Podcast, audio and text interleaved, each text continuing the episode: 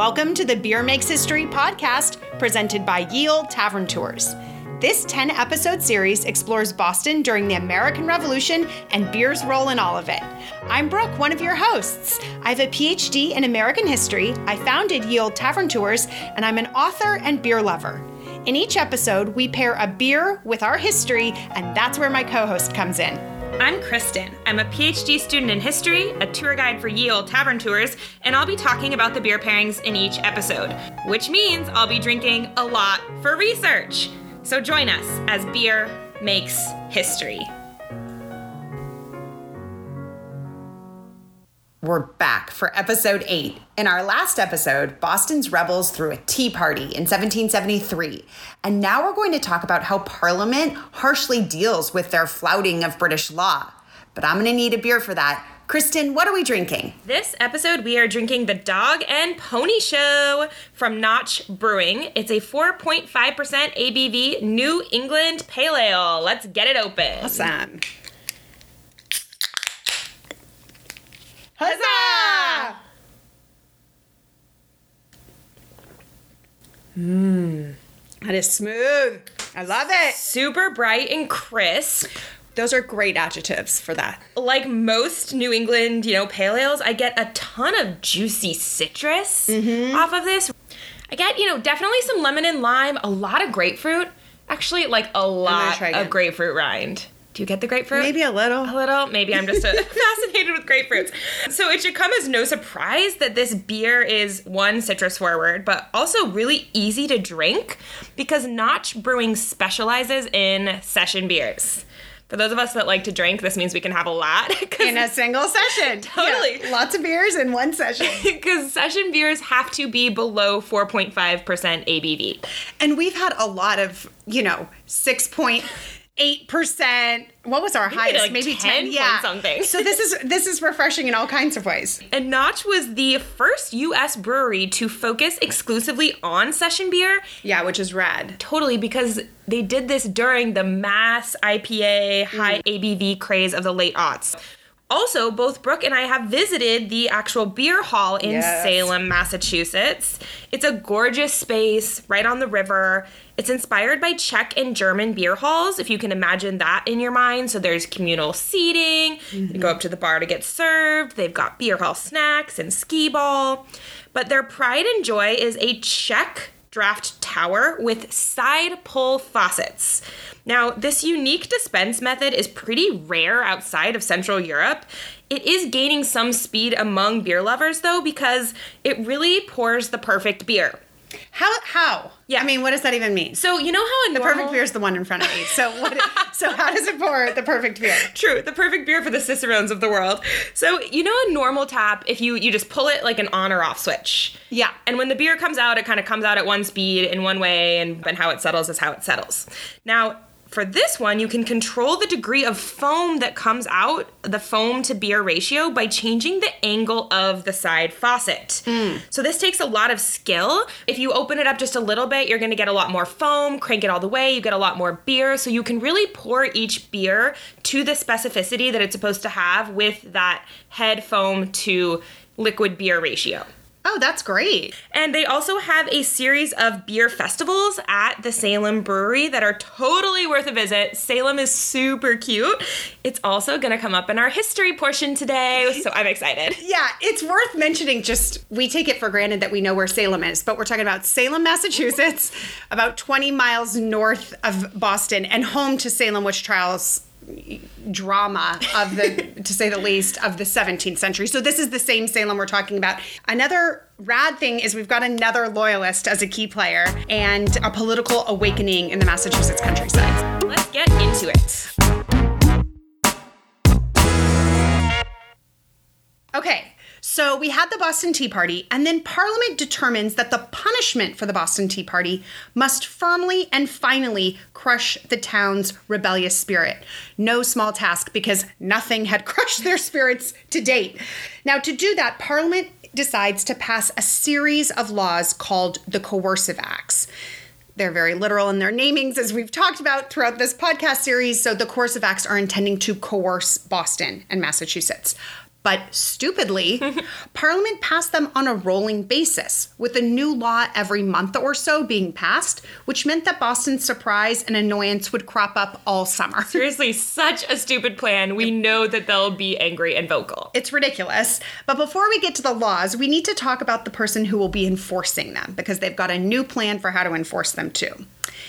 The guy that we're talking about is a really prominent figure, and we've mentioned him a lot in previous episodes. It's General Thomas Gage. He's this episode's key player. He's our second loyalist in a row, Kristen. You're just going to have to deal with it. Uh, I actually am excited to deal with this one because we have brought him up in almost every episode. Yeah. I want to hear more, get to know this guy. He seems like he's all over. He is all over partly because he's the most powerful man in North America. He is the commander in chief of British forces in North America.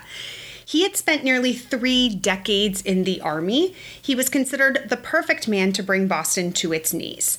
Lord Dartmouth, who had replaced Lord Hillsborough in 1772 as Secretary of State of American Affairs, recalled Hutchinson from his post as governor.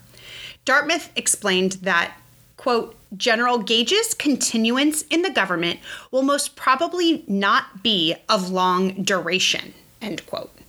Dartmouth hinted that once Gage restored order to Massachusetts, the king would likely reinstate Hutchinson as governor. So they obviously thought that Gage could do the job and do it quickly, in yeah, and out. Exactly. And so in early 1774, Gage replaced Hutchinson as governor.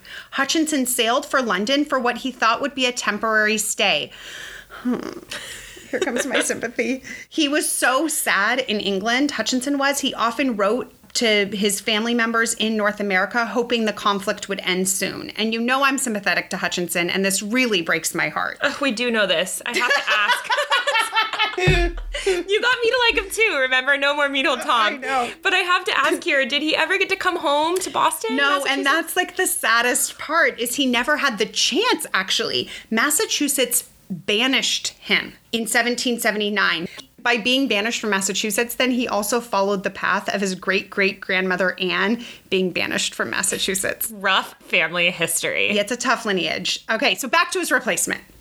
Thomas Gage is the only key player on this podcast series that was born in England. Surprising, actually. Yeah, even the loyalists we've featured, including Thomas Hutchinson and Richard Clarke, were colonial born. Gage didn't arrive to the colonies until 1755 to fight in the French and Indian War. He was born to a titled family, but as the younger son, he didn't inherit any of his family's property. That would have gone to the firstborn son. The customary step for a young man like him would be to enter the military which he did after his family purchased an officer's commission, skipping going to college. So, you may have heard this before. Officers in the British Army weren't necessarily more skilled or more tactical, they were just richer Rich. and could afford an officer's title. Gage was known as a moderate man. In his mid 20s, he witnessed two hugely bloody battles in Europe, which likely shaped his aversion to war. Interestingly, Gage also married a colonist who came from a prominent family. Huh, the British commander in chief married a colonist born in America. Yeah, it's surprising, but this so- shows that he has a vested interest in things working out in the colonies. He's not a huge proponent of war, he's married to a colonist. But you may remember from episode three that Gage remarked how problematic Boston was after the Stamp Act riots, so he knew he had a tough job on his hands to enforce the coercive acts in 1774. He arrived in Boston with 2,000 troops, with more to follow. So the troops are not here to try to calm down Boston's riots as they were in 1768, which didn't go well anyway with the Boston Massacre. not at all. This time they're enforcing serious laws. Yeah, and these laws are painful. The first coercive act that Parliament passed was the Boston Port Bill. It shut down Boston's harbor beginning in June 1774.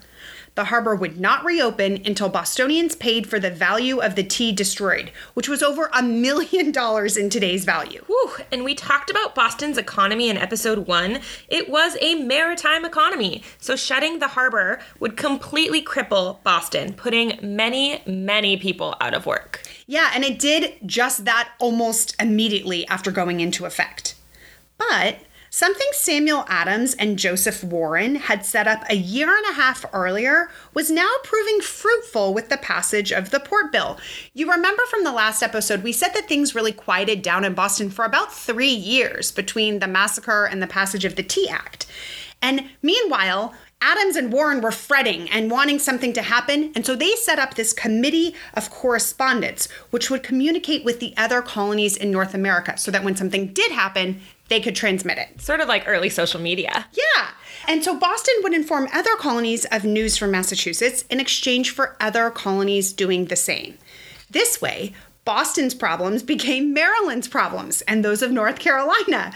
Once the Port Bill was passed, Adams and Warren and the Boston Committee of Correspondence got to work. They requested help from other towns and colonies. They wrote to Philadelphia, for example, that Boston was without a quote, means of subsistence as to keep us from perishing with cold and hunger.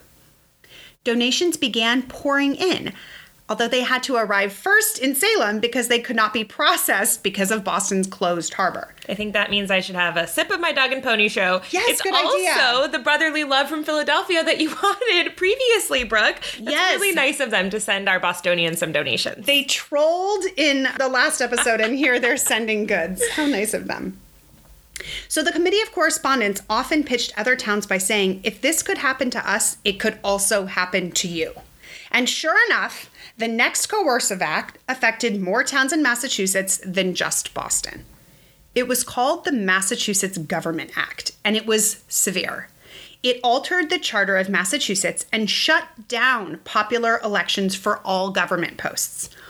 All members of the governor's council, that's the legislature, were now going to be appointed by the royal government instead of the House of Representatives. Judges could be replaced by the governor for any reason.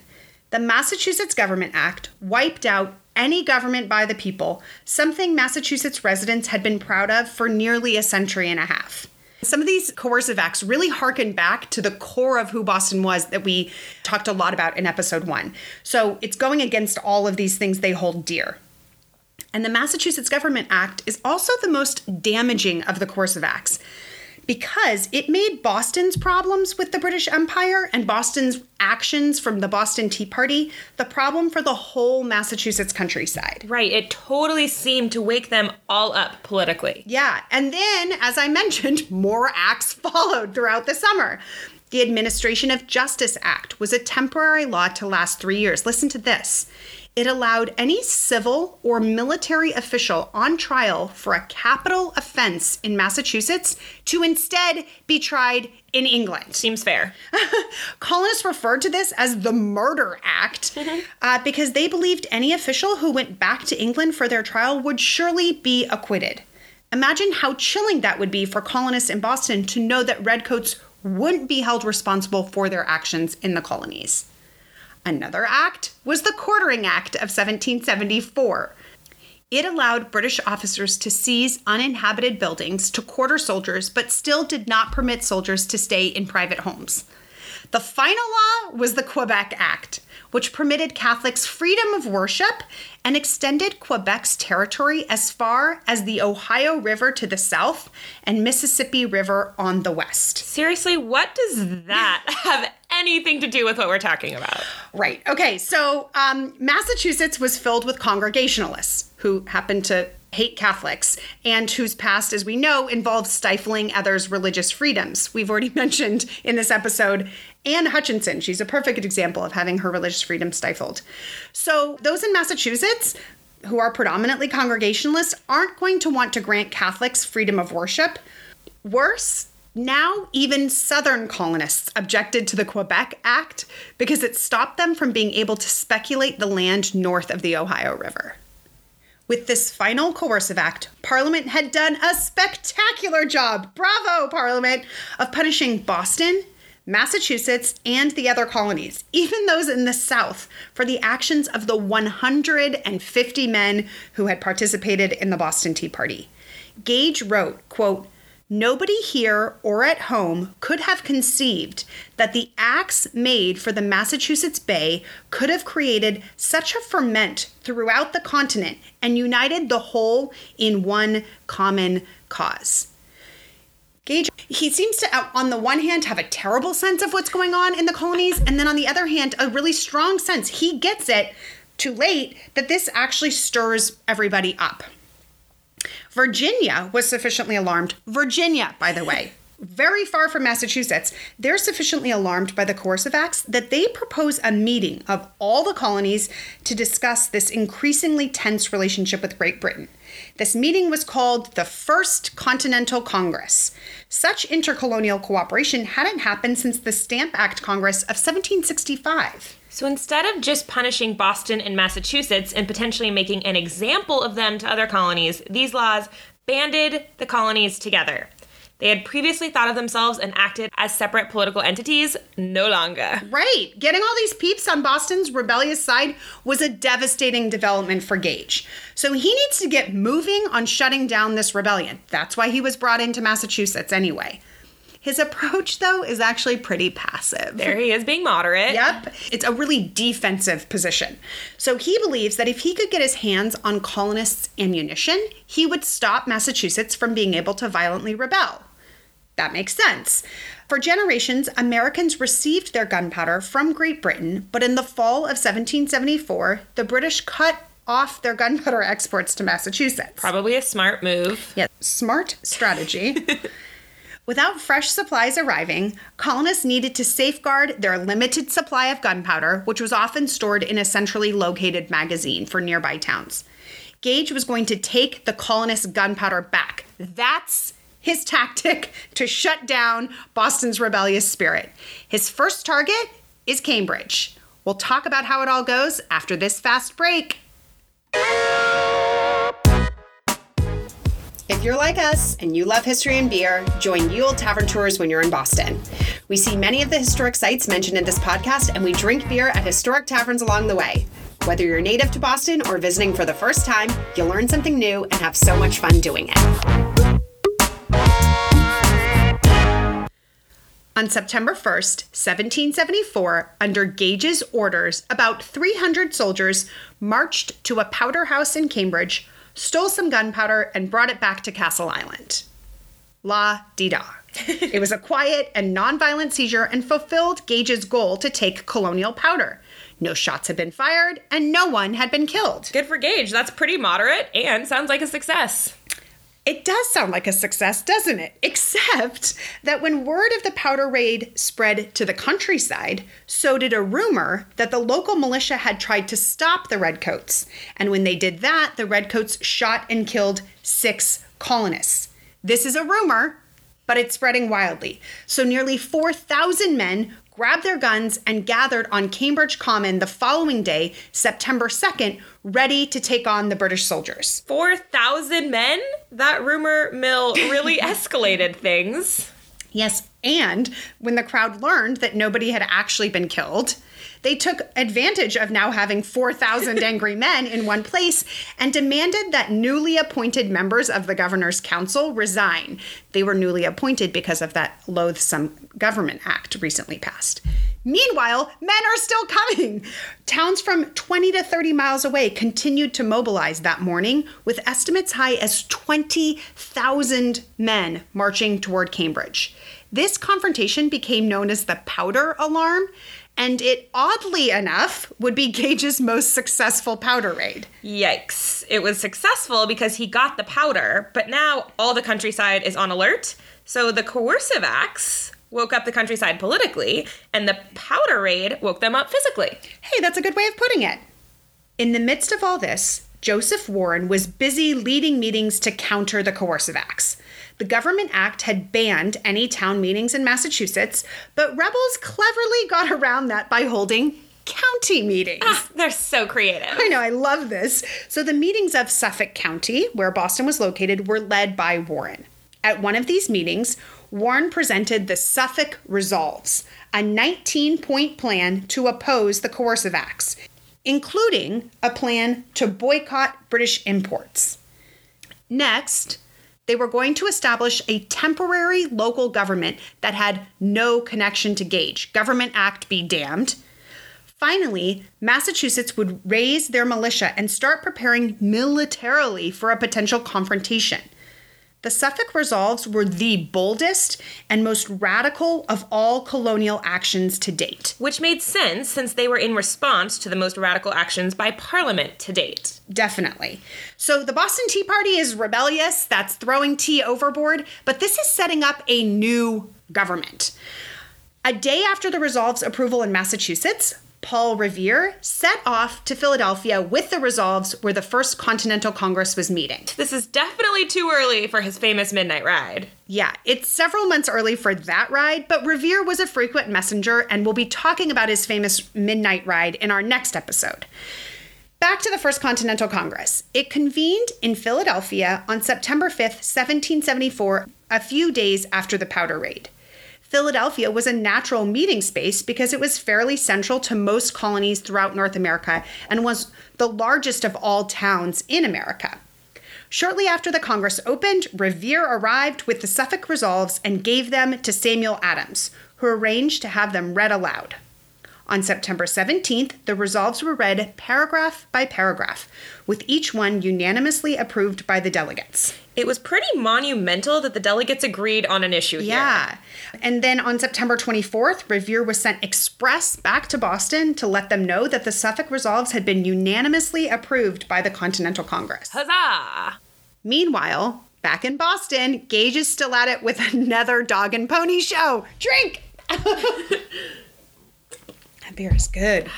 To avoid the problems Gage encountered with his powder raid in Cambridge, Gage was determined to keep his next raid, which targeted Salem, a secret. He's not going to go after Notch Brewery, is he?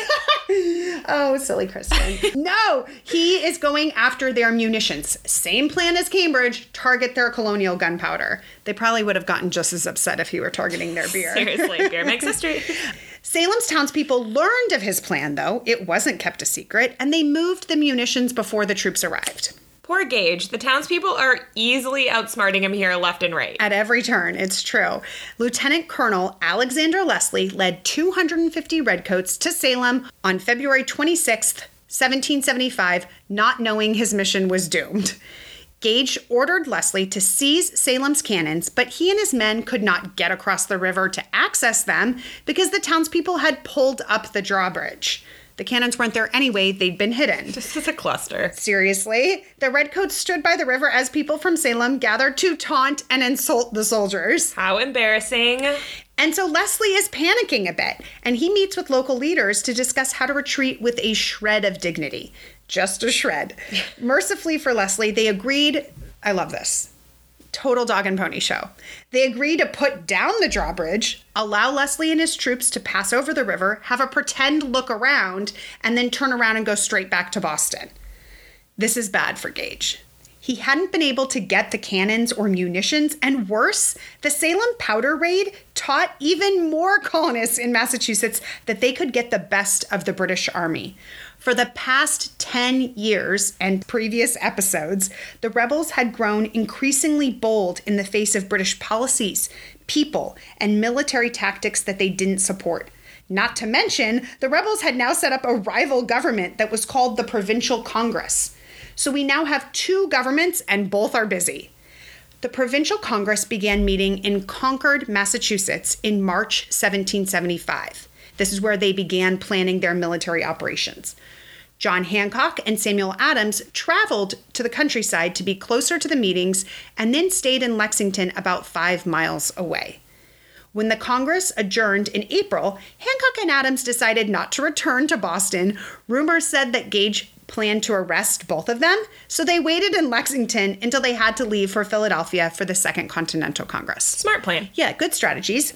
And then there's Gage's government, the only one sanctioned by Great Britain. He's busy too. His plan, Kristen, I swear to you, it's another powder raid. This makes me want to like face palm. yeah, or like chug your beer. I mean, it's it, if it's even possible, this powder raid is going to go worse than his first two powder raids. And Adams and Hancock are now potentially in danger. There's a lot happening in our next episode, so please join us. And at the end of this episode, I'll let you know what beer we'll be featuring next. Stay tuned. If you're wanting to learn more about revolutionary Boston, we have a few easy ways in addition to listening to this podcast. You can read more in my book called Boston in the American Revolution A Town versus an Empire. You can also join Ye Olde Tavern Tours when you're in Boston. Yeah, do it. yeah, join us for history and craft beer. We also have short videos called History in a Minute, highlighting sites and people from Boston's past. They're only a minute long. We'll have links in the show notes. Next episode will feature two beers from Battle Road Woohoo. Brewery the 1775 Tavern Ale and the Minute Man Gold. You've got a lot of hints there about what we're talking about next. Battle Road connects Boston to Lexington and Concord. Add in some Minutemen in 1775. I think a war is brewing. Brewing, ha! Beer makes history.